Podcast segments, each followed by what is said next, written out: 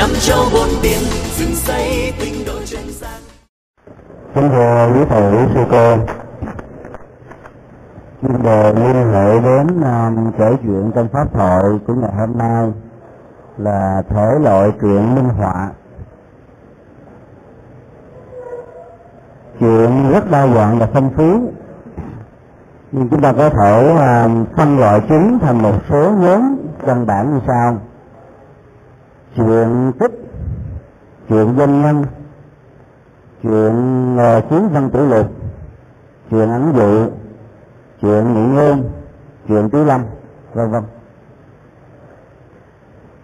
Mỗi một thể loại chuyện có sức mạnh về phương diện tâm lý cũng như là về phương diện nội dung. Để giúp cho người nghe có thể cảm nhận được những giá trị triết lý sâu xa mà nhà thầy giáo Phật học cũng như nhà hoàng pháp có thể à, uh, chuyển tải vào tâm trọng một cách rất là nhẹ nhàng đưa người lắng nghe chấp nhận và đưa vào trong ứng dụng một cách có hiệu quả. Vấn đề ở chỗ khi chúng ta có uh, cái nhìn mới và tương ứng nội dung Phật pháp vào trong những câu chuyện tất cả mọi thể loại chuyện dù là của thế gian hay là của Phật giáo đều có thể trở thành những dữ liệu rất quan trọng để truyền bá thông điệp Phật học. Phương pháp làm việc như thế này sẽ gợi lên nhiều hứng thú và cảm hứng cho người giảng. Thông thường chúng ta có khuynh hướng quá chuyên sâu về nội dung những giá trị tinh thần cao siêu huyền diệu của Như Lai Thế Tôn trong kinh điển. Và lúc chúng ta là trung thành với ờ, ngôn ngữ nguyên bản điều đó chỉ có thể thích hợp cho những nhà Phật học, các vị ờ, xuất gia có kinh nghiệm hành trì tâm linh, nhưng có thể trở nên hoàn toàn phản tác dụng đối với quảng đại đa số quần chúng. Có rất nhiều lý do để lý giải tại sao giới trẻ trong đạo Phật ít hơn là giới trung niên và cao niên. Trong số lượng giới uh, đi chùa trong các uh, nghi thức tình nguyện hay là qua các đạo tràng sinh hoạt tu học hay là liên hệ đến tông chỉ của tông môn pháp phái phần lớn là người nữ. Lý giải về những vấn đề đó có thể tạo ra sự bất đồng lớn.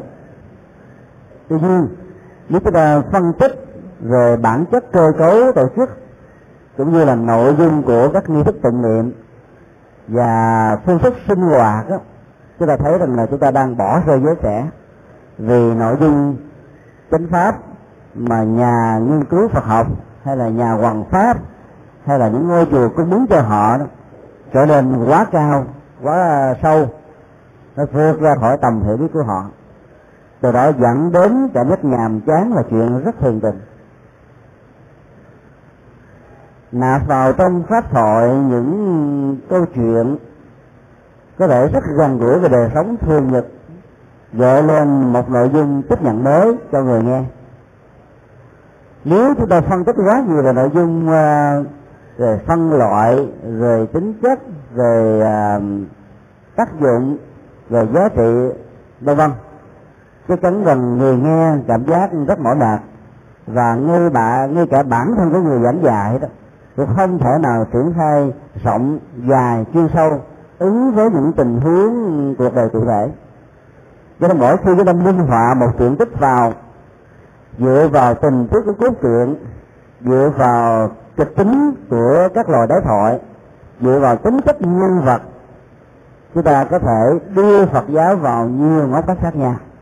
Và người nghe sẽ làm tan đi được cảm giác nhàm chán do vì chưa quá là quen với những từ ngữ cao siêu của Phật pháp.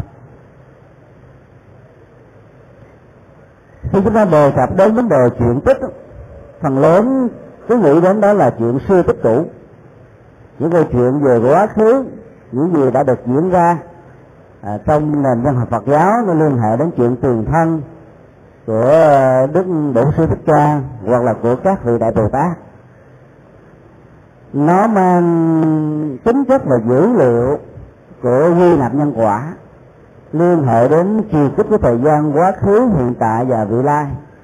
Và dĩ nhiên nó tác động một cách rất là trực tiếp đến bối cảnh không gian, môi trường, điều kiện sinh hoạt mà con người có mặt ở hiện tại này.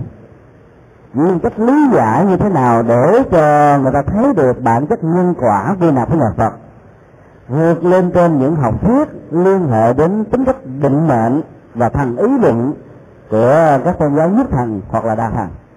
Đó là điều mà chúng ta phải hết sức thận trọng trong vấn đề lý giải. Các tôn giáo khác thường đưa ra một à, quy chuẩn về nhân quả, về tính chất, về khối lượng, về tình tiết giống nhau giữa nhân và quả.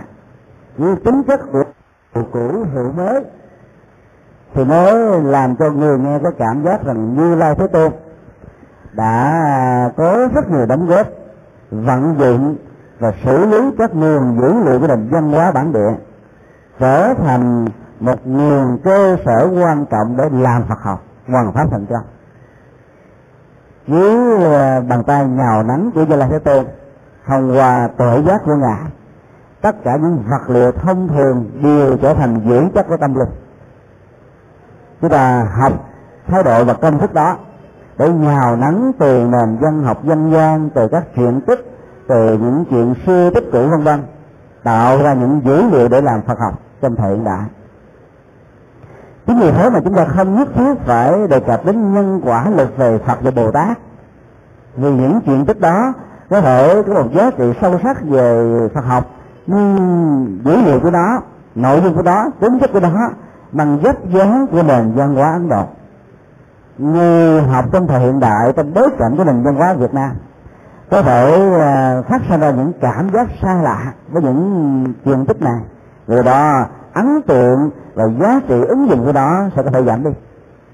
Do đó chúng ta vay mượn tinh thần và những gì được như là sẽ tôn giảng dạy, nhưng ứng dụng nó bằng cách thức là lục lọi trong kho tàng dân học Việt Nam.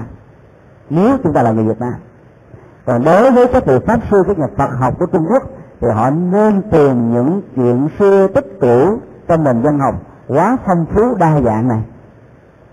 Dĩ nhiên chúng ta có thể sử dụng lại những nguồn dữ liệu thời xưa của Đức Phật.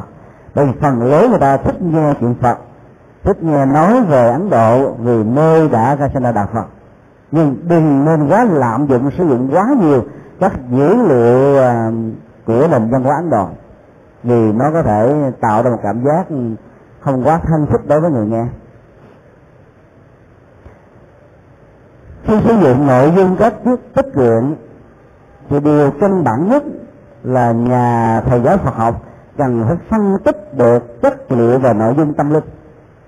Có thể thông qua nhãn qua thông thường của nền văn học hiện đại, họ không nhìn thấy được, họ không khai thác được, họ không có tạo ra những ứng dụng như là những bài học lịch sử liên hệ đến tư cách làm người liên hệ đến sự phát triển nhân phẩm liên hệ đến những giá trị tương tác những mối quan hệ không thể tách rời giữa những con người giữa con người và động vật giữa con người và môi trường thiên nhiên.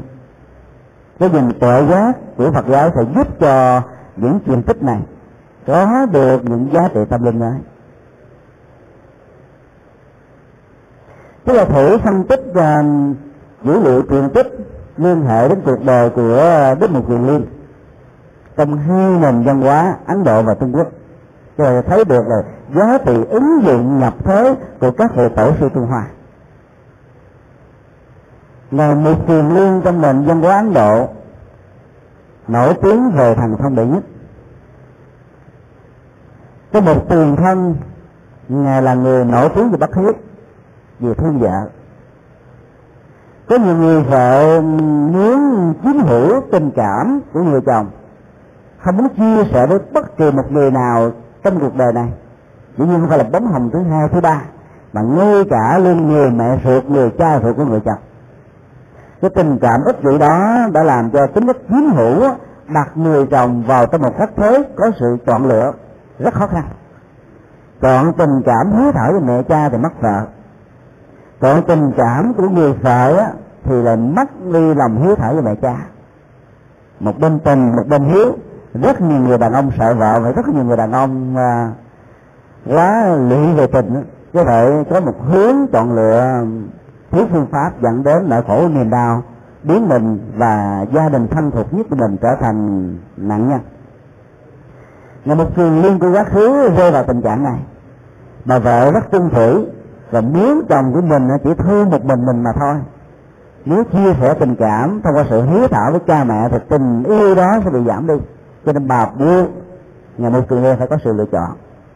Trong sự lựa chọn thứ phương pháp, nhà một cường lương đã đi theo đạo diễn của bài vợ, giết cha mẹ ruột của mình bằng cách là đẩy xuống một vực thẳm của sông. Dĩ nhiên khi cha mẹ của ngài một cường lương già, mắt mờ tay điếc đi lụm trụm khó.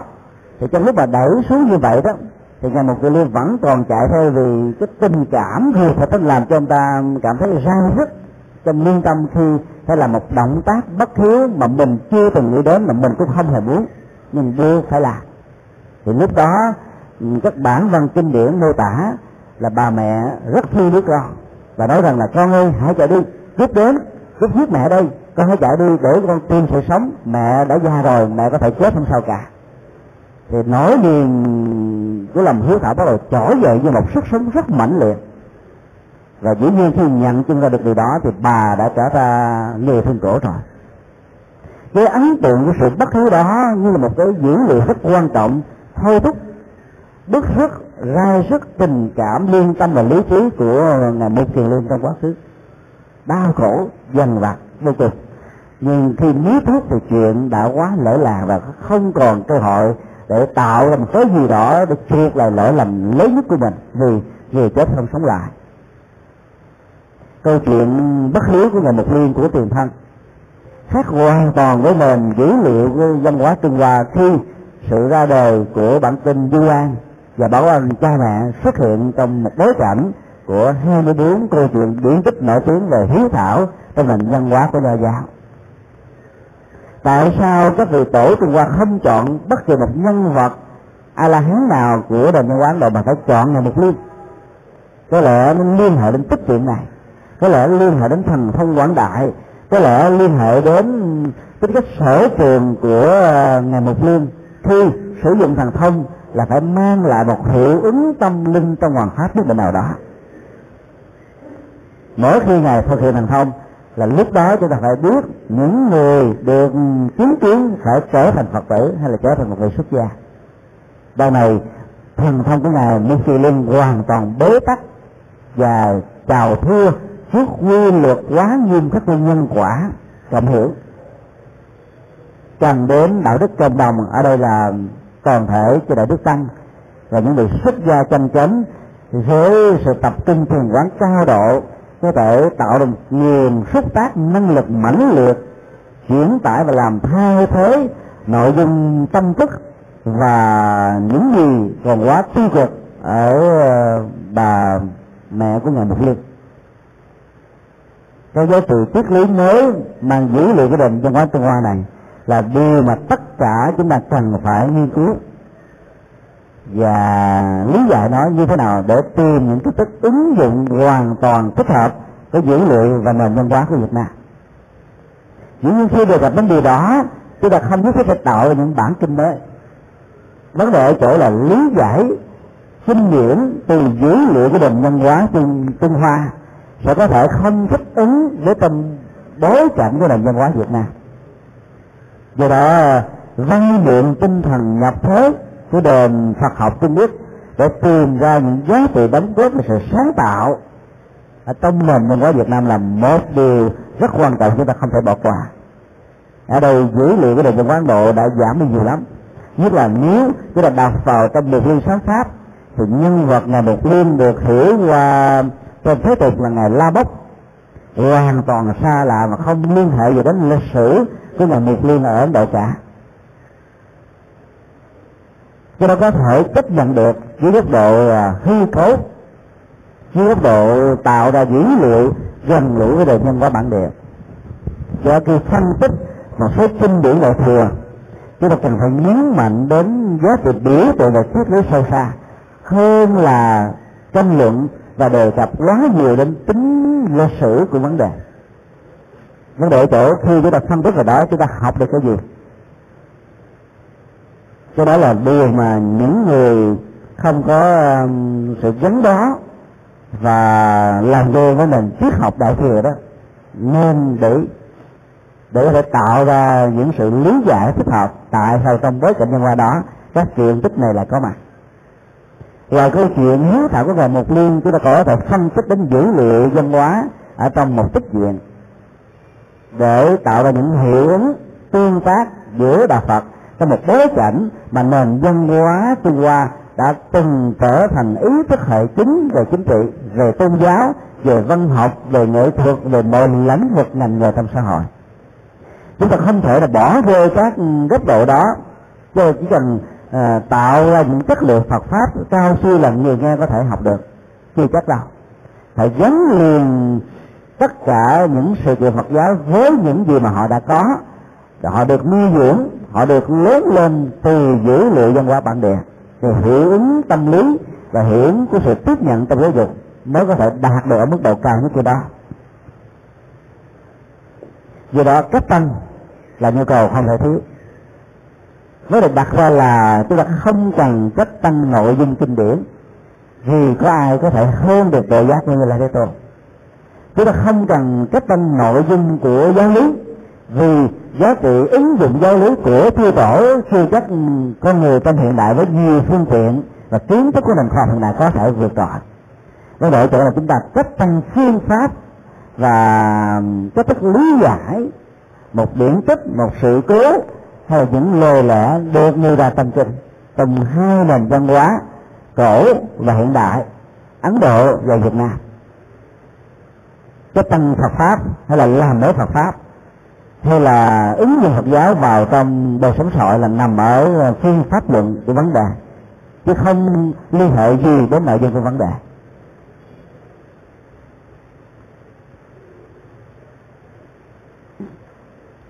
Tình tiết và lời thoại là những dữ liệu rất quan trọng.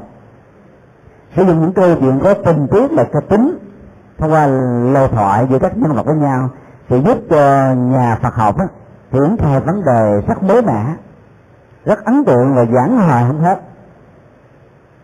Nếu như cứ tập trung vào nội dung không một bài pháp thoại trong vòng 90 phút là có thể tóm cho hết tất cả những nội dung của vấn đề rồi. Nhưng nếu chúng ta đưa chuyện dài để minh họa chúng ta có thể kéo dài à, chủ đề pháp thoại ra, ra thành 10 buổi 8 buổi 6 buổi theo nhu, nhu cầu của người nghe là chuyện rất dễ dàng. Do đó phải sử dụng rất nhiều nền văn hóa bản địa thì chúng ta mới có thể thành công trong lĩnh vực này. Đối với các loại chuyện doanh nhân trong nền văn học Phật giáo chúng ta có rất nhiều chuyện. Chẳng hạn như chuyện cao tăng chuyện à, à, các nhà Phật học có duyên hạnh đóng góp rất nhiều cho tiến trình phát triển Phật giáo trong nhiều bối cảnh lịch sử khác nhau. Những doanh nhân đó có thể liên hệ đến à, bất kỳ một nền văn hóa nào một quốc gia nào con người nào muốn những nhân vật này là những người Phật gia, hoặc chúng ta có thể sử dụng các câu chuyện dân nhân của nền văn hóa bản địa. Không có liên hệ trực tiếp đến Phật học nhưng có thể rút ra đó từ những câu chuyện này những dữ liệu được lý giải từ cái gì của nhà Phật. Thì từ đó nội dung của cốt truyện đó sẽ trở nên rất phong phú và chúng ta sẽ sử dụng được nền dân học ở những nơi chúng ta đang được sinh ra và lớn lên thì dĩ nhiên nguồn dân học đó sẽ có hoài có mãi. Mỗi một thời kỳ mặc dầu người ta thường nói nhân tài như lá mùa thu tiếng kiệt như sau buổi sớm nhưng thời nào cũng có. Sử dụng những nguồn dữ liệu về nhân dân đó chúng ta sẽ có thể nói lên được rất nhiều thứ đặc biệt là mỗi sẽ một góc độ phục vụ và giá trị à, cái học thuyết mà doanh nhân này có thể mang lại cho cuộc đời do đó chúng ta không cần phải kể hết tất cả đầu đuôi câu chuyện của nhân vật đó, mà kể một tính chất hay là một góc độ hay một tình tiết nào đó được xem là quan trọng, có liên hệ trực tiếp đến một nội dung nào đó đang được minh họa. Chúng ta có thể sử dụng các dữ liệu của những tự truyện trở thành một trong những vấn đề quan trọng để mổ xẻ. Chỉ vấn đề ở đây rất gợi cảm sử dụng như thế nào? Để không tạo ra những phản tác dụng vì những uh, chuyện nhân nhân là những chuyện có thật. Những chuyện lịch sử những phần lớn mà ai cũng có thể biết. Do đó doanh nhân về góc độ này đó có thể buộc chúng ta phải tuân thủ khá nghiêm túc về yếu tố uh, của câu chuyện không được hư cấu, đi ngược lại tính cách của nhân vật. Nó tạo ra một hiệu ứng tiêu cực đối với những người nghe và người nghe có thể trở nên thất vọng khi phát hiện ra trong dữ liệu câu chuyện doanh nhân đó có một cái gì đó không thực. Tác dụng của nó trở nên hoàn toàn, trở nên tiêu cực liền. Còn đối với những chuyện tích chúng ta được việc hư cấu, lời lẽ, văn chương, thư, phú, cấu trúc, biểu đạt, vân vân những nội dung chính của câu chuyện được tuân thủ là được. Dữ liệu của tự truyện rất quan trọng, bởi vì nó là những câu chuyện thật liên hệ đến bản chất doanh nhân và chính tác giả trong tình huống này là người trở lại người phân tích. Thì trong phần tự truyện vừa có thì tự sự, vừa có phần phân tích, những mấu chốt éo le liên hệ đến biến cố ở trong cuộc đời của mình. Chẳng hạn như ờ, chúng ta có tác phẩm tự truyện của đức a la lạt ma trước đó vài năm, đã từng có một tác phẩm tự truyện do một nhân vật khác, đã từng tiếp xúc với đức đại lạt ma, ghi nhận lại từ những cuộc đối thoại hoặc là nghe đôi đó từ người này người nọ, dựa vào các dữ liệu dân học, các phương tiện truyền thông, báo đài, vân vân, để nắng lên một hình ảnh của đức đại lạt ma. Khi đức đại lạt ma cho ra đời tác phẩm tự truyện của ngài vào năm 1994 cái chấn rằng chúng ta đã hiểu được cái hàm ý của ngài, rằng rất nhiều dữ liệu được đưa ra trong tác phẩm của một nhân vật khác viết về ngài. Có thể không chính xác? Thì thay thế nó bằng một câu tự chuyện mới và một tác phẩm tự chuyện mới, đã nói lên được những quan niệm của ngài về chính cuộc đời, lý tưởng, hạnh nguyện, dấn thân có thích giải quyết và ứng dụng Phật pháp vào trong cuộc đời. Trong đó, trong lời nói đầu đó có nhiều câu mà tất cả chúng ta cần phải suy tư. Ngài nói rằng, đối với phật tử tây tạng tôi được quan niệm như vị phật sống đời thứ mười tư của đức bồ tát đại từ đã đi quan thế âm. Đối với rất nhiều phật tử trên khắp thế giới thì tôi là một nhân vật rất quan trọng trong truyền thống tâm linh của tây tạng và số một đối với các nhà chính trị, các nhà văn học từ mọi lĩnh vực trên toàn cầu. Thì tôi được quan niệm như là một nhà chính trị lỗi lạc, được ứng dụng các nguyên lý Phật giáo vào trong nghệ thuật quản trị đời quốc gia, đưa đời sống tinh thần vào trong những cái rất căng thẳng của đời sống thiền nhật còn đối với bản thân tôi tôi nghĩ rằng tôi chỉ là một tu sĩ bình thường, mà dùng bằng một từ tiếng là a common monk từ truyền thống của Phật giáo Tây Tạng cái thức lý giải về câu chuyện có thật viết ra từ uh, ngài bút của ngài. Tôi chỉ là một tu sĩ bình thường muốn hiểu với nhiều góc độ khác nhau. Là một nhà Phật học đề cao vai trò của lòng khiêm hạ và các dữ liệu của tâm lý trong vấn đề ứng xử để tạo ra sự đồng tình và đắc nhân tâm ở quần chúng. Thì đây là một nghệ thuật ngoại giao rất đặc sắc nó hoàn và phù hợp với tinh thần và đạo lý của kinh điển Bali và Đại thừa. Tôi chỉ là một tu sĩ bình thường, mặc dù tôi là một vị vua về phương diện chính trị, tôi là một vị đại diện cao cấp nhất từ trường thống tâm linh, từ góc độ của tôn giáo. Nhưng quan niệm về bản thân tôi tôi cái nhìn của tôi chỉ là một tu sĩ bình thường. Do từ đó gọi lên nhiều ờ, sự suy tư ở những con người quá cao ngạo giống như kẻ à, đánh ngựa cho yến tử ngày xưa. Bản chất của những người nắm vai trò lớn là khiêm tốn sau đó, những người thường hành bên dưới là thường có tính chất cao ngạo, cứ nghĩ rằng mình là cái người mà mình đang phục vụ. Sẽ đồng và đẳng thức hóa vai trò của mình trở thành cái người mà mình đang phục vụ đó, là một ảo giác về bản ngã của cái tôi ở đây, nó hoàn toàn được chuyển hóa một trăm phần trăm dưới cái nhìn một cuộc đời của đức đạo đại lạt ma. Đối với những nhận nghiên Phật học từ góc độ truyền thống Bali, vốn có thể rất xa lạ với truyền thống Phật giáo Tây Tạng, quá nhiều ảnh hưởng của nền văn hóa bản địa của tây tạng này. Thì các nhà Phật học đó đã không có nhìn Đức Đại Lạt Ma như một vị Phật sống, như một vị chính đắc đạo quả với thần bồ đề như là những hiện thân của Phật và Bồ Tát, mà họ cứ nhìn ngài như là một đại nhân cấp biểu đạt trên lòng từ bi, biểu đạt về một nghệ thuật ngoại giao mang rất chất liệu và yếu tố dân quả Phật giáo. Do đó, họ nghĩ rằng đây là lời tuyên bố thật.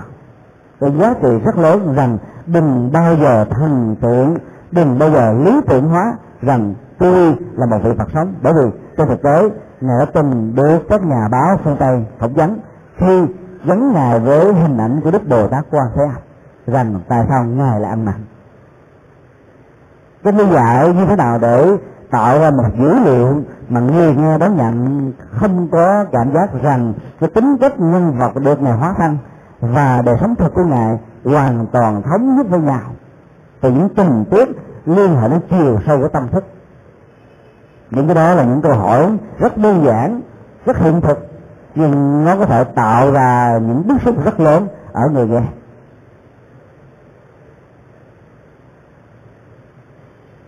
Lý do ngài đưa ra là vì à, tôi có những chứng bệnh. Cần đến một số dưỡng chất ở trong một số loài cá để có thể làm phật sự nhiều hơn.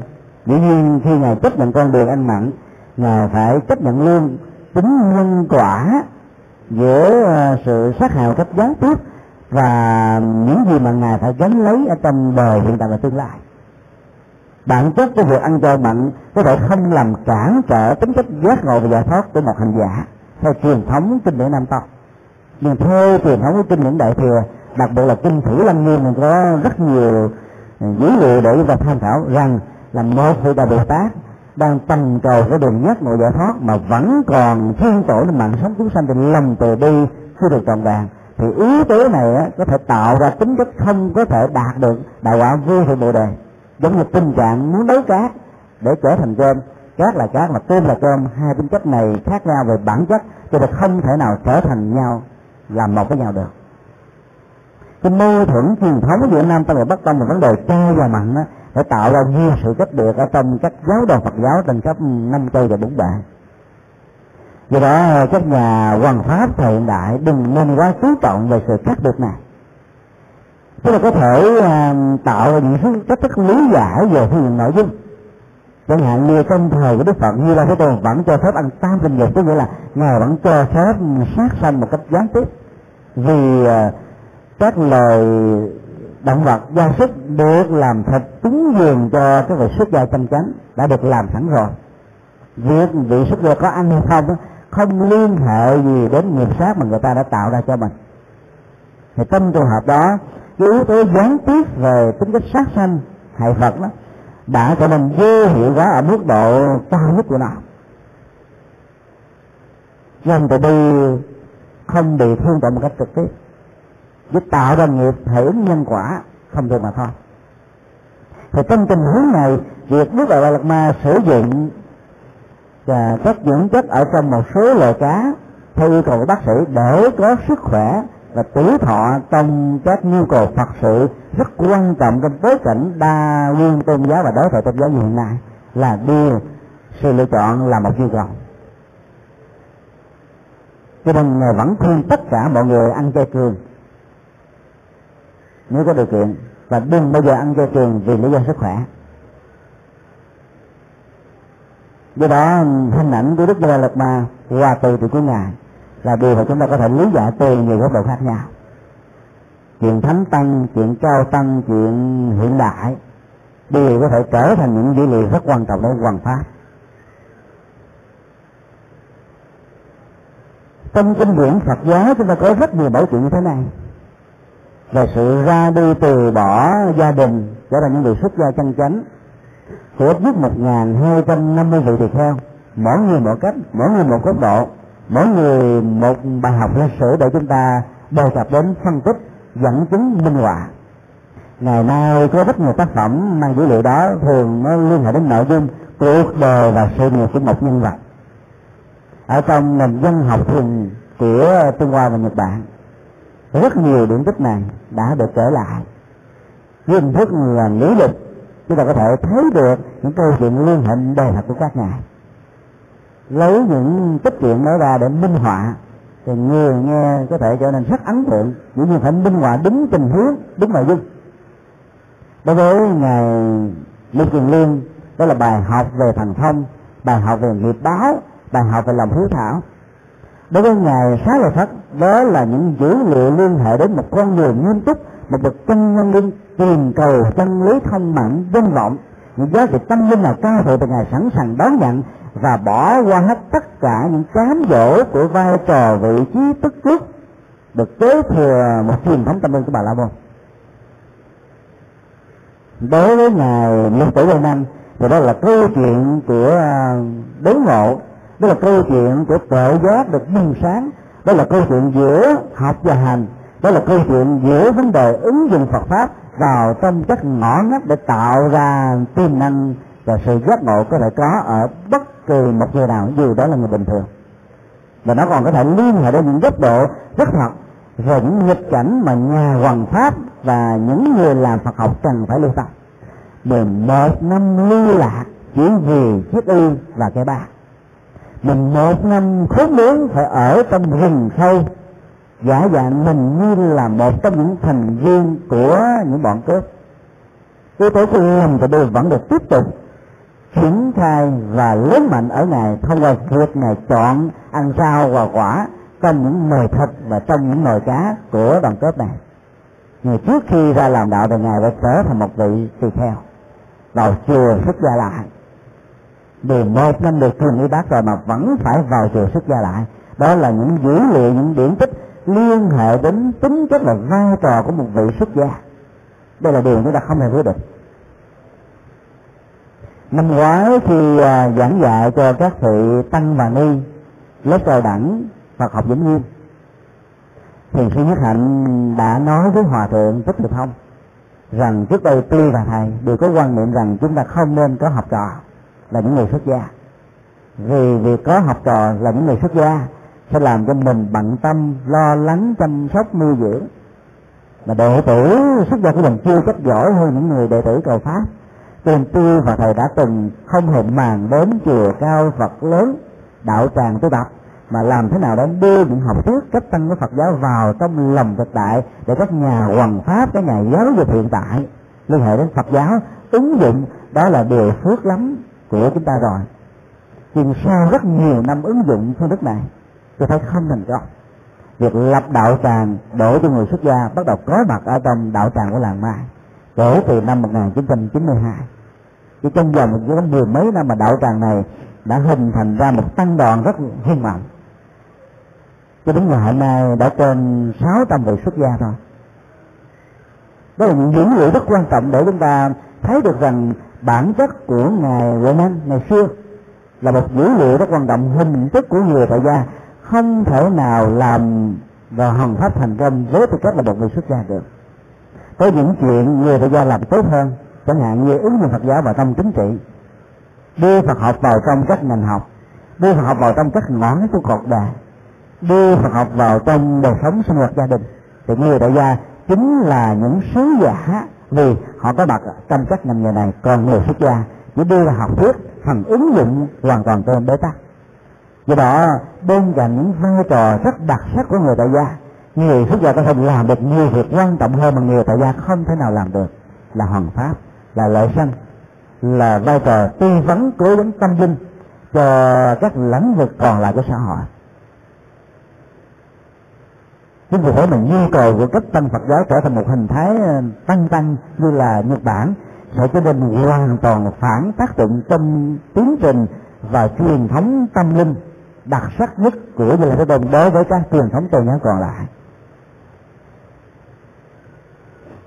Chúng ta có thể lấy rất nhiều dữ liệu về tính cách tùy duyên tâm nghịch cảnh, hoặc là chúng ta có thể dựa vào những điển tích và những câu chuyện có thật liên hệ đến đời thánh tăng của lịch sử Việt Nam, chẳng hạn như Bồ Tát Quảng Đức lý giải thế nào để cho các nhà Phật học Nam Tông không dị ứng với việc tự sát, vì tự thi là một hình thái của tự sát đó là điều được với luật nhà Phật cấm kỵ thì tại sao Bồ Tát thích Quảng Đức lại làm thành công việc này mà đưa cả truyền thống bắc tông ca ngợi sự hóa thân phải bao giờ là phong phú cái những cung cách làm phật sự đó phải thoát ra khỏi những quy chuẩn thông thường đối với những người bình thường.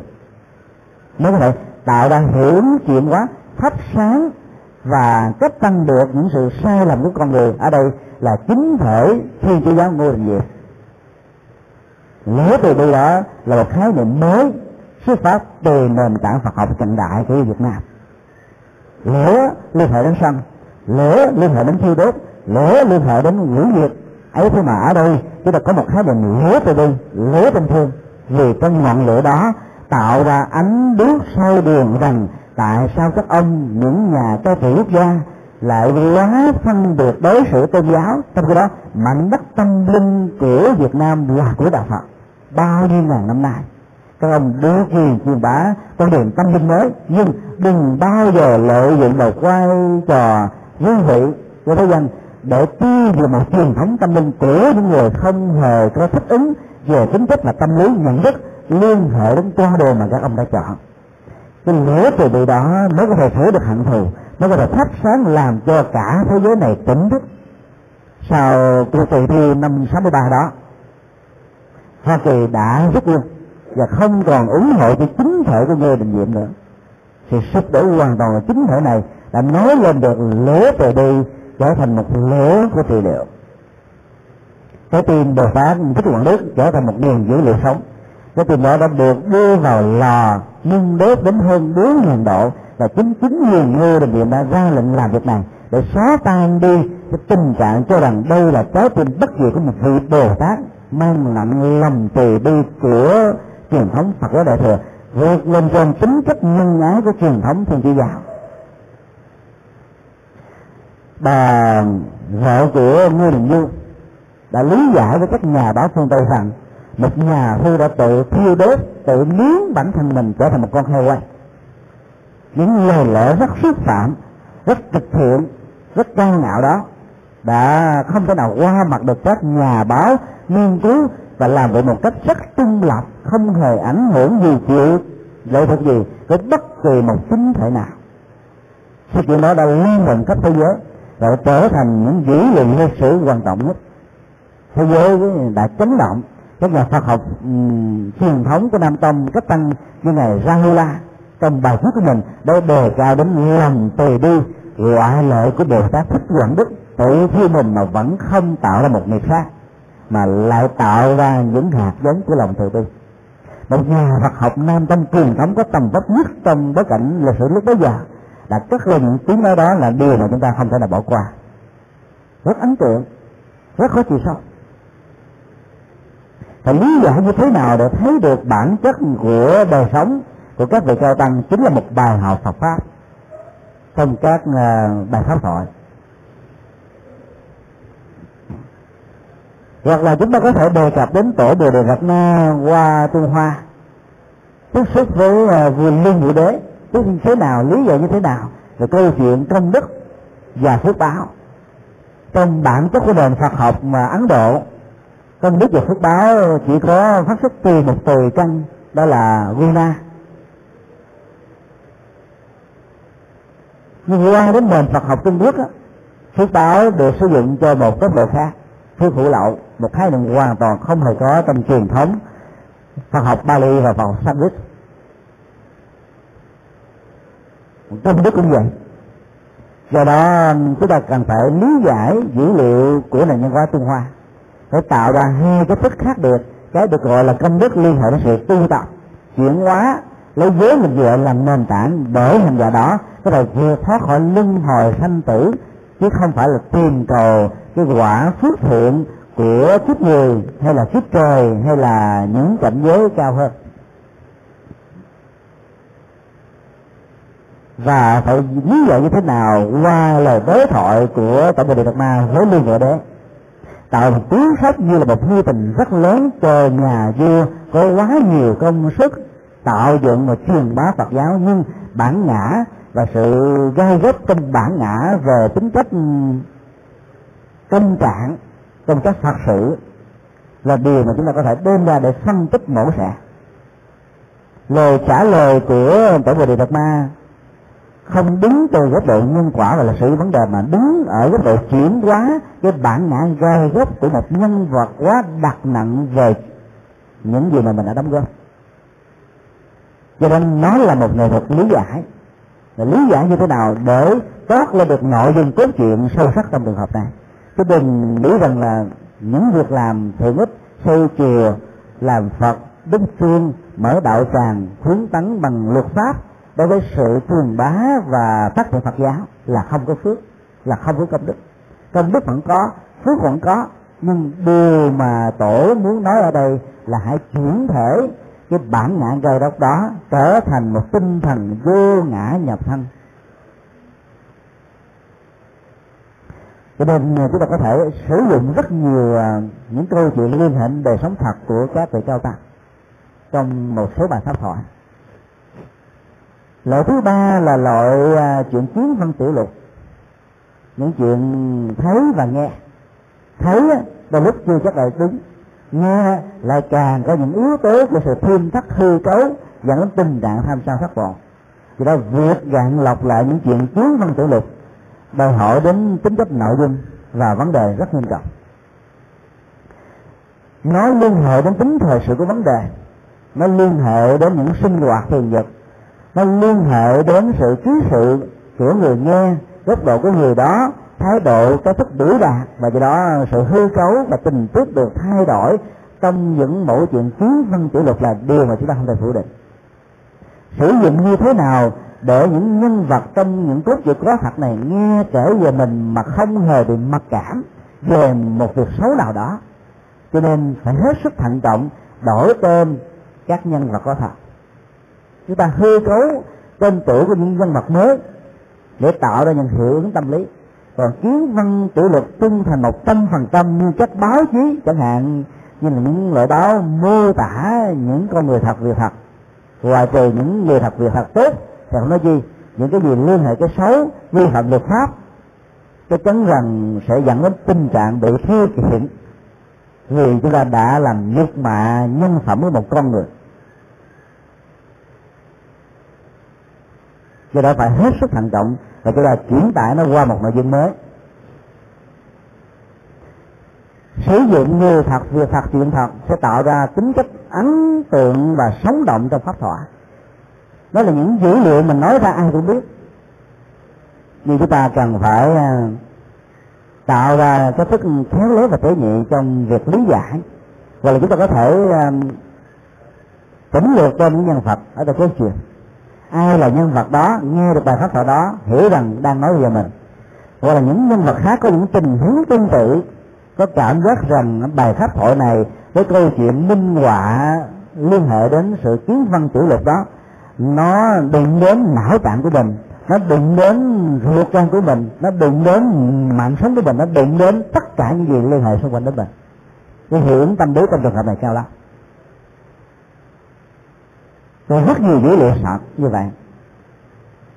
Do đó, khi thầy Risuko được những nơi mời tới để chia sẻ pháp thoại, trên lúc mà đi xe đó có thể tài xế gọi là những câu chuyện, có thể nhiều thỉnh mời gọi là những câu chuyện, họ kể, họ thao thao, họ thiên thiên bất tuyệt, không sao, cứ để cho họ kể. Lúc đó mình không cần phải nói, bởi vì à, những nhà hoàng pháp cần phải tập trung để cho sự suy tư nó được chín người đó. Mình nói nhiều thì nó sẽ giảm đi, làm phân tập có thể lắng nghe không sao chúng ta có thể sử dụng những dữ liệu chiến năng của luật đó trở thành một nguồn binh họa điển hình cho pháp thoại nói chúng tôi vừa được lắng nghe.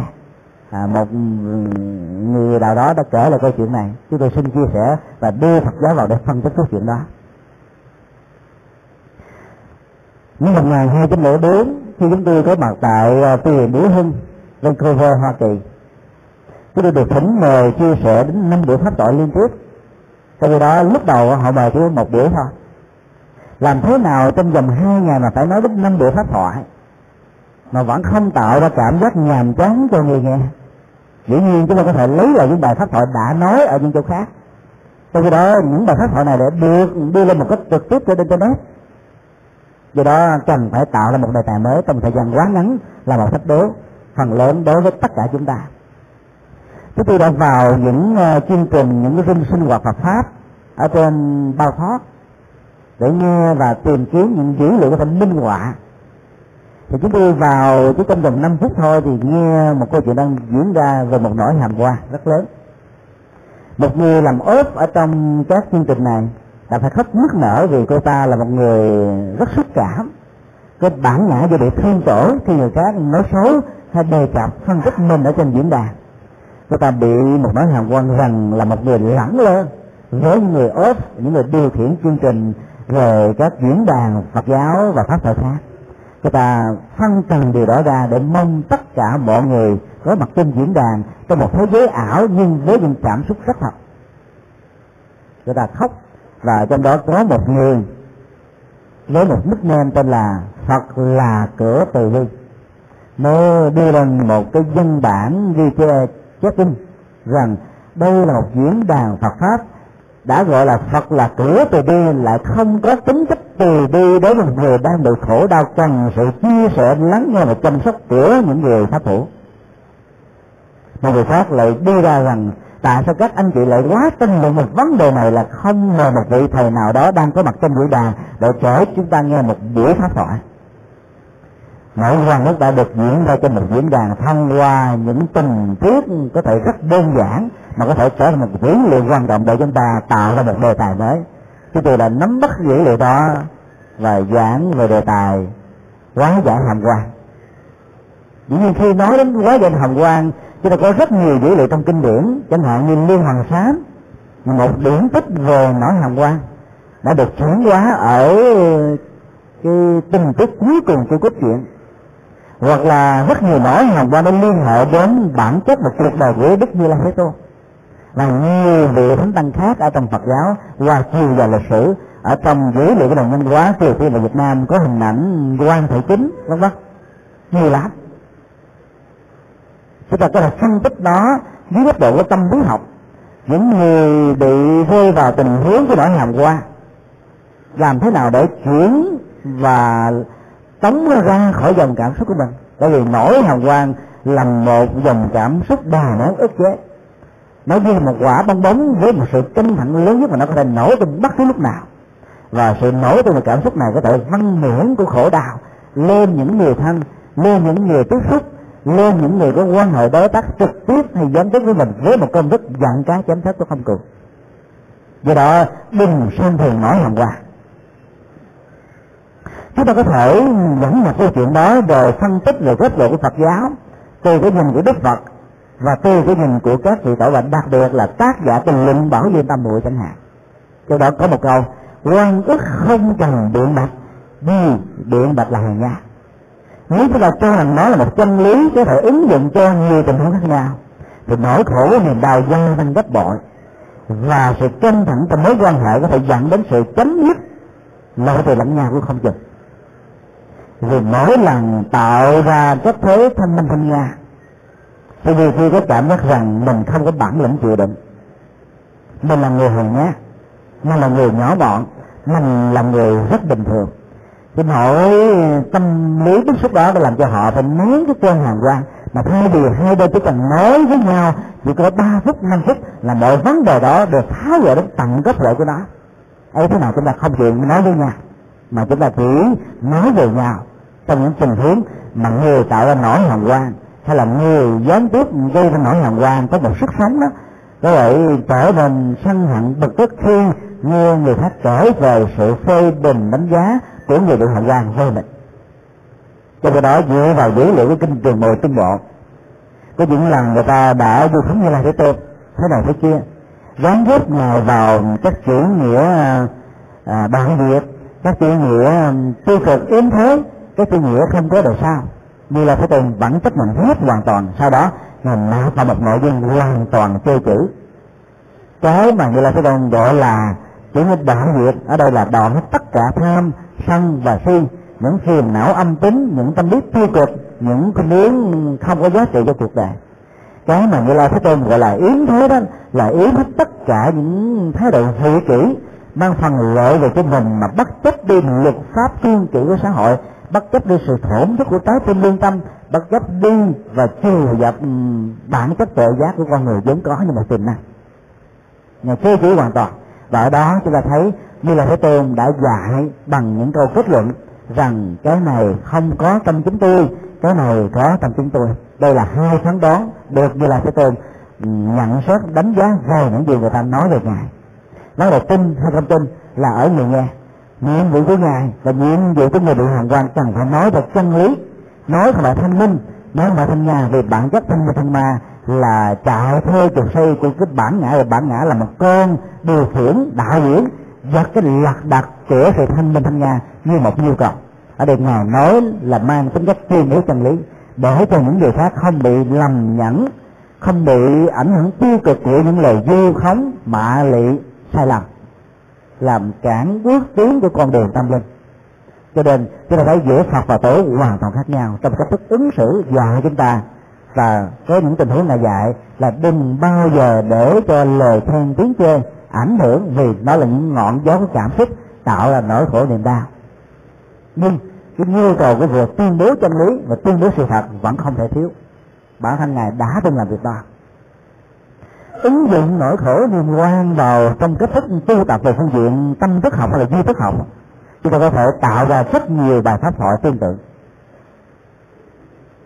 Chỉ có một dữ liệu quan trọng là nỗi quan ước đã tạo ra cái khóc, nức nợ của một cô thiếu nữ trên một diễn đàn.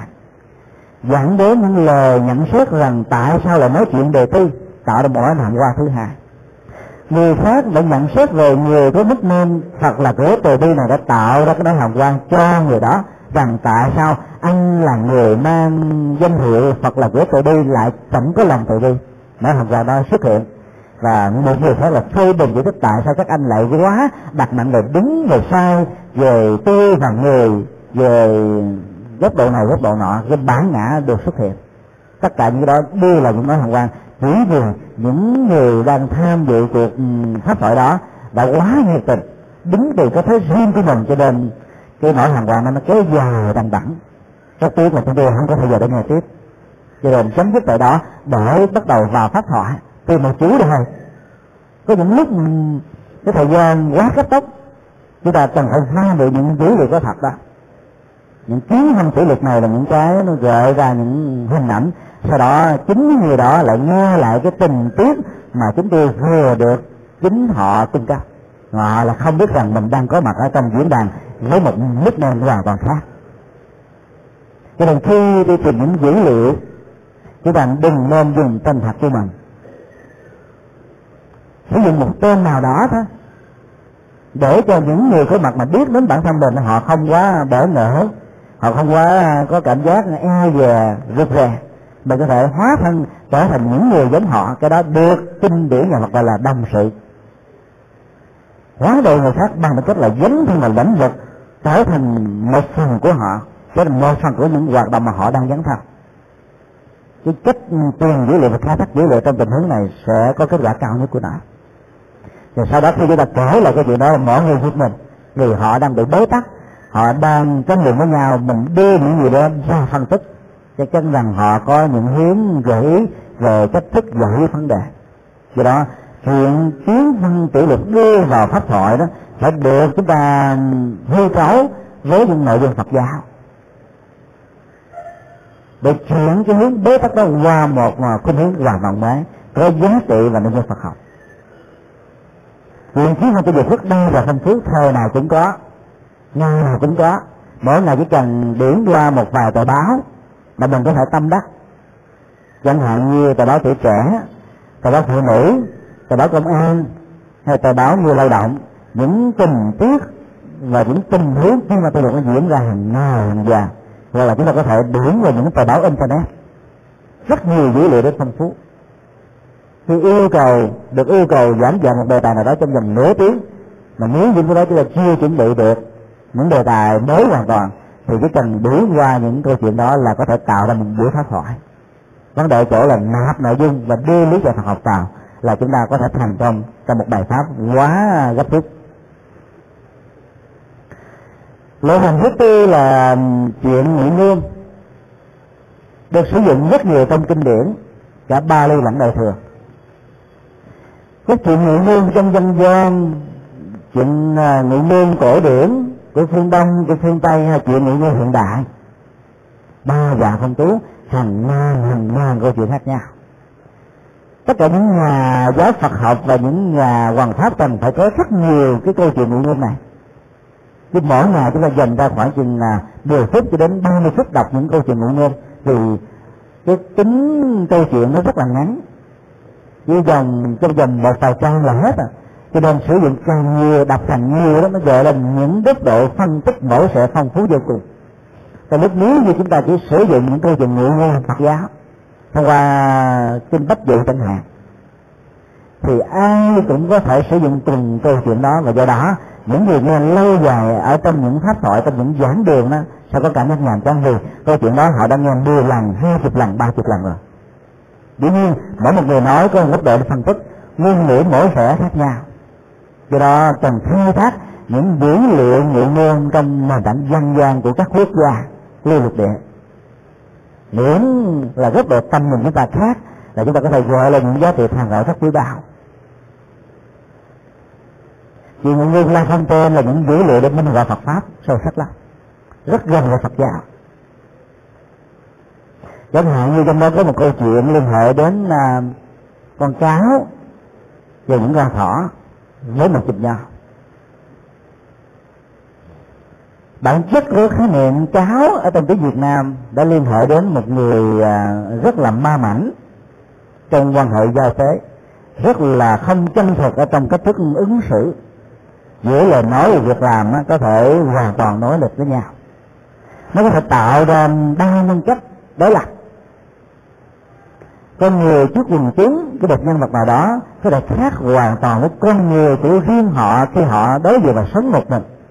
Cho đó được gọi là tính cách cáo ở trong một con người, là, hay là đa nhân cách, có nghĩa là thay hình đổi dạng thiên, biến dạng quá như một con tất kè.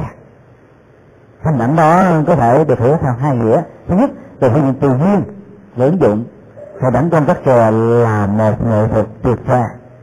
Nó phải thay đổi màu dạng của nó ứng với màu sắc mà nơi nó đang có mặt.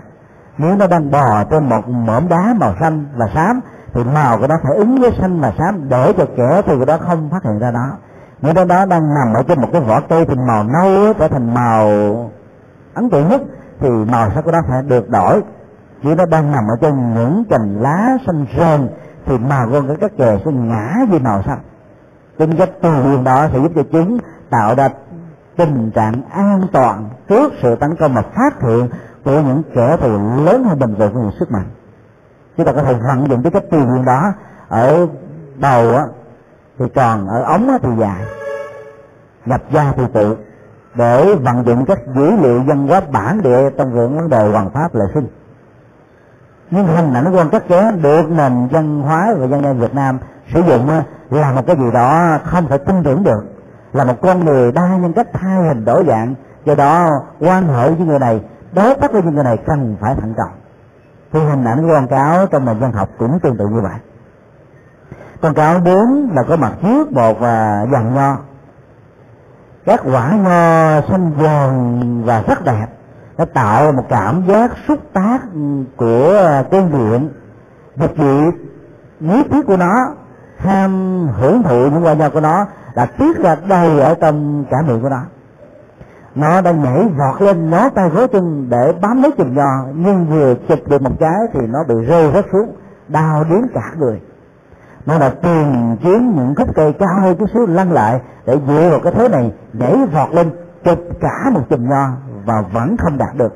Nó làm từ sáng đến chiều tối, mệt cả người, đói cả bụng, ấy thế mà chùm nho vẫn là một cái gì đó tạo ra sự lý thiết vô cùng. Tâm lý ước chế đó làm cho chúng rất bực tức. Đàn thỏ xuất hiện. Bắt đầu nó thay đổi cung cách. Và nó chỉ cho đàn thỏ này này các bạn à ở trên vàng có một chùm nho rất non tôi thấy các bạn đã đói rồi, tôi xin đưa lại cho các bạn. Các tôi thọ nói rằng là tại sao chú cáo ngày nay không ăn nho? Bình thường tôi biết rằng là chú rất thích chùm nho này cháu mới ló mắt ra, nhìn một hồi sau đó vuốt đi nếu như các chú không chịu ăn chùm nho này. Thì thật ra tôi cũng không giấu gì các chú, chùm nho này cái lờn cái lờn như quả tranh ăn sao được. Nói xong rồi nó bỏ đi, một cách không liếng thấy không nhìn lại. Đó là một câu chuyện gọi là ngủ mưa nói về rất nhiều tính chất đa dạng phong phú của con người ngụ ngôn làm mượn lời Phật đã nói về loài người, vì nói về con người trực tiếp có thể dẫn đến sự va chạm, có thể dẫn đến sự rắc rối, bị gâm tình, bị tù tội, bị lỗi trừ, bị thanh toán. Cho nên nói về lời Phật không ai có thể quy kế trách nhiệm cho mình được, mà nó lại có chiều sâu, nó lại có ý nhị nó lại có những giá trị tham khảo rất lớn trong mọi thời đại, dù ra khỏi biên cương của tôn giáo chính trị, văn hóa phong tục tập quán ở đây chúng ta có thể lấy góc độ Phật học để phân tích nhận định đánh giá nó. Cái tâm lý do dự là mẹ đẻ của núi tiếc hay là hối hóa như là một tâm lý rất quan trọng ở trong duy thức học Phật giáo. Nó là một năng lượng mà giá trị đạo đức của nó chỉ phân định trên bản chất của kết quả. Nếu là một sự lý thuyết về một kết quả, về một hạt giống xấu đã tạo ra trong quá khứ thì nó chính là sự bắt đầu của một đời sống đạo đức, của một hạnh phúc, của một sự cấp tăng, của một quy tình làm mới. Nếu nó là một sự lý thuyết về những điều tốt đã làm trong quá khứ, thì đây là một năng lực kháng cự lại những giá trị tâm linh đã làm. Bản chất nhân quả đó đã thay thế tất cả những gì đã có mặt. Thì bản chất đạo đức của đó lệ thuộc vào kết quả. Ở đây chúng ta phân tích thử câu chuyện liên hệ đến con cáo. Mà nếu tiếc nó à, thèm thuồng. Nó không đạt được.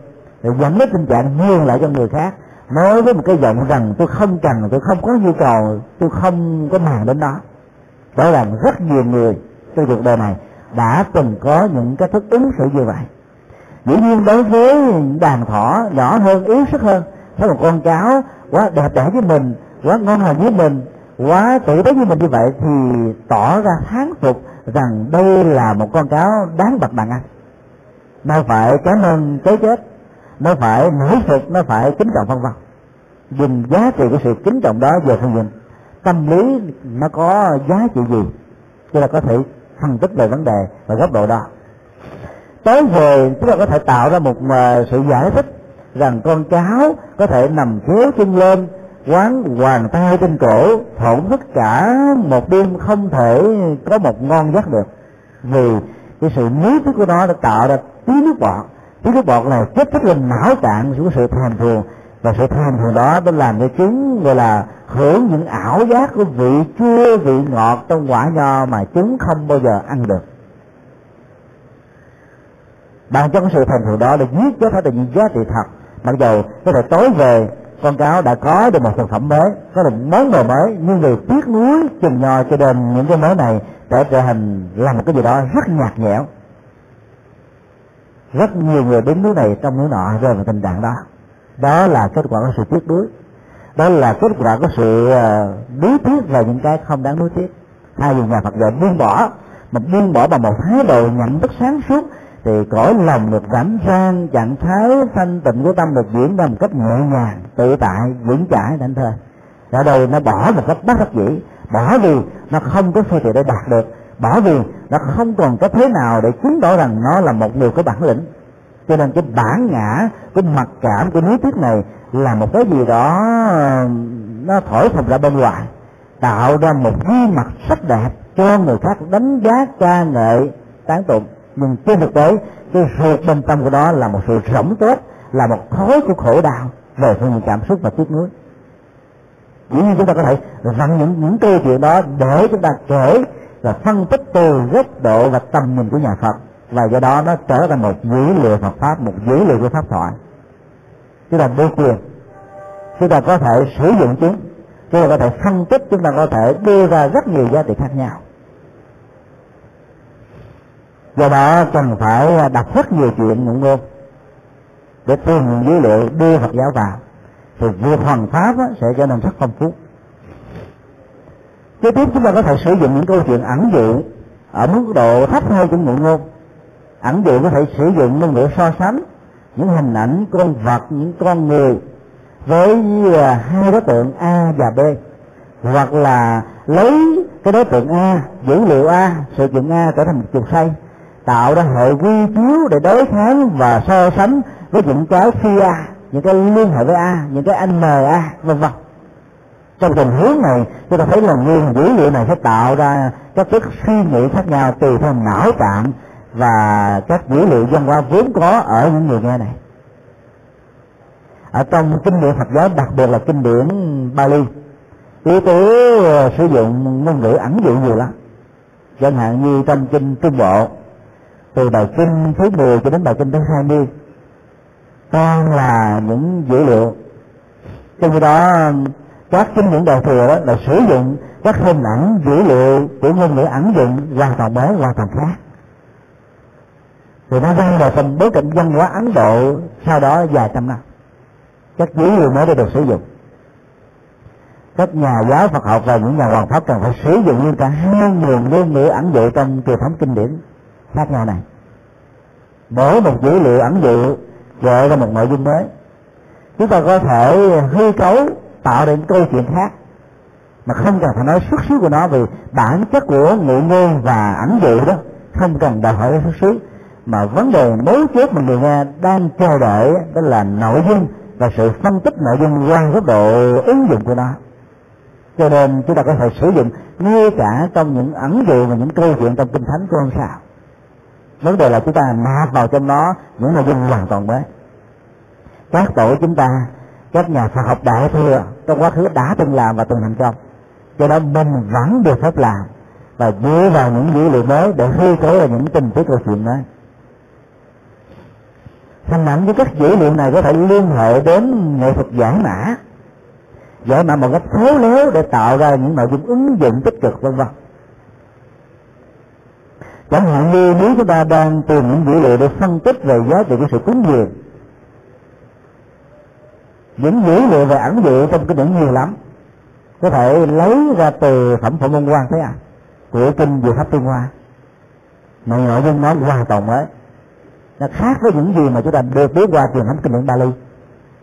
Trong pháp hội sau khi lắng nghe được tất cả hành vị dấn thân về lầm tự vi và tuệ giác nhập thế của Bồ Tát Quan Thế Âm qua sự lắng nghe, có tạm thông và hiểu biết. Thì trong pháp hội lúc bấy giờ có một vị cứu tọa tên là Bồ Tát Vô Tạng Ý để đứng dậy cung kính chắp tay bài với hữu đảnh lễ Phật. Rồi sau đó, gần cởi ra từ cổ của mình một tròn sâu chuỗi ăn lạc rất quý báu để cúng dường cho Bồ Tát Quan Thế Âm để mong cho vị Bồ Tát này tiếp nhận để cho tất cả thính chúng có mặt bây giờ được phước báo. Hình ảnh đó rất đẹp. Một vị Bồ Tát đúng như cho vị Bồ Tát. Có nghĩa là tôn trọng vị pháp sư, tôn trọng giá trị đạo đức, tôn trọng con người tâm linh, chứ không dẫn đến những cách thế danh thị lợi từ xung đột giống như các ý thức hệ tôn giáo chính trị thường có trong cuộc đời, thông qua các hình thái, các đảng phái khác nhau. Trong nhà Phật có được yếu tố đó. Các tôn giáo khác các hình thái chính trị hoàn toàn không thể có. Nếu chúng ta chỉ phân tích góc độ này không, nó chưa phải là giá trị áp dụng tại sao trong kinh điển dạy chúng ta là một vị xuất gia không được chứa ngọc ngà, châu báu vàng vàng, mà ở đây bồ tát vô tận ý lại có một số chữ anh lạc. Nội hình ảnh tên của vị bồ tát này đã là một ẩn dụ. Vô tận ý. Ý tưởng sâu sắc, ý tưởng không giới hạn một kho tàng ý tưởng, một kho tàng phát kiến, một kho tàng tâm linh về tội giác, một kho tàng đóng góp. Ai có được một chiều sâu nhận thức tội giác thì kho tàng đó sử dụng hoài không hết. Xài hoài vẫn không trở nên cũ kỹ. Và ở đây, ngài đã sử dụng kho tàng đó, một kho tàng vô tàng ý để lý giải sâu chữ anh là có được gọi là ngọc ngà châu báu quý nhất trong cuộc đời. Nếu như giữ nó tại chỗ thì nó không thể nào tạo ra công đức cho nên, nó có thể gợi ra một hình ảnh, bố thí cúng dường để tạo ra phước báo, giống như phước tạo phước, đức tạo đức, như tiền tạo ra tiền vậy rồi cúng dường, nhưng mà cúng dường trong trường hợp này một cuộc cúng dường chuyển từ hình thái A sang một hình thái B. Nó hoàn chuyển liên tục như vậy để tạo ra rất nhiều công đức cho người được cúng dường. Và ngay cả người đã phát tâm cúng dường. Hồi hướng công đức được lý giải trong bốn thứ và cúng dường là một nghệ thuật hoàn toàn mới ở trong kinh diệu pháp luân hòa đó là một ẩn dụ bồ tát quan thế âm đã ba lần đến lượt không hề tiếp nhận thẩm vật cúng dường này. Bây giờ như là thế tường phải phân tích rằng là, ngài bồ tát ơi, hãy nhận đi để mang lại lời lạc cho quần chúng. Sau khi nghe nói xong rồi, bồ tát quan thế âm mới đứng dậy tiếp nhận bằng tất cả tấm lòng trân trọng, nhưng mà không phải nhận cho bản thân ngài mà nhận cho cuộc đời vì nếu như một nhà hoàng pháp sau khi giảng kinh thứ nhất là tiếp nhận liền tất cả những gì mà ta đúng á, thì cái nhân quả của nó đó trở nên rất thấp. Và hơn nữa nó sẽ gọi lên những yếu tố tâm lý ở người nghe rằng các nhà hoàng pháp đi giảng kinh thuyết pháp không phải vì giải quyết nỗi khổ niềm đau của con người là vì nhận những phần quà này. Giống như cái thức các đội trung gia đã nói trong tất cả cúng dường tôi tăng là số một. Rồi có người tại gia và cúng dường người xuất gia thì thuyết pháp giảng kinh. Đó cũng là một cái gì đó rất hay, như là một sự giao hoán, hỗ trợ cho nhau để mỗi người là một phận sự, mỗi người là một chức nghiệp làm cho cuộc đời này được an vui hạnh phúc. Ở đây không dừng lại mức độ lý giải đơn giản đó, mà ngài muốn cho thấy rằng là sự dấn thân của các nhà hoàng pháp Phật giáo là vô điều kiện, là vì lòng vô ngã vì tha, là vì cuộc đời, vì đạo Phật là đạo của nhân sinh cái gì đó là một ẩn dụ rất lớn. Kế tiếp, ngài nhận xong rồi nên là ngài không sử dụng cho mình. Gặp như phần lớn chúng ta nhận xong rồi là tròn vào trong cổ. Thêm một vài câu xã giao rằng, đây là một phần quà rất đáng trân trọng quý lắm. Tôi sẽ sử dụng nó suốt đời vân vân nếu như một vị bồ tát mà phát biểu như vậy, chắc chắn bằng giá trị tâm lý và tâm linh không còn gì cả. Ở đây vị bồ tát này đã cắt sâu chuỗi ra làm hai phần, mỗi phần 54 hạt dân cúng cho hai đấng như đấng thế tên, một vị là đức phật lịch sử và một vị là đức phật biểu tượng triết lý. Pháp đà bảo. Cúng dường như thế nào để tạo ra sự quý báu nhiều như đa bảo? Cúng dường như thế nào để cho cái tiềm năng đa bảo này đã có sẵn trong mỗi con người trở thành một tiềm năng giác ngộ hiện thực trong hình ảnh và hoa hóa thân của đức phật thích ca?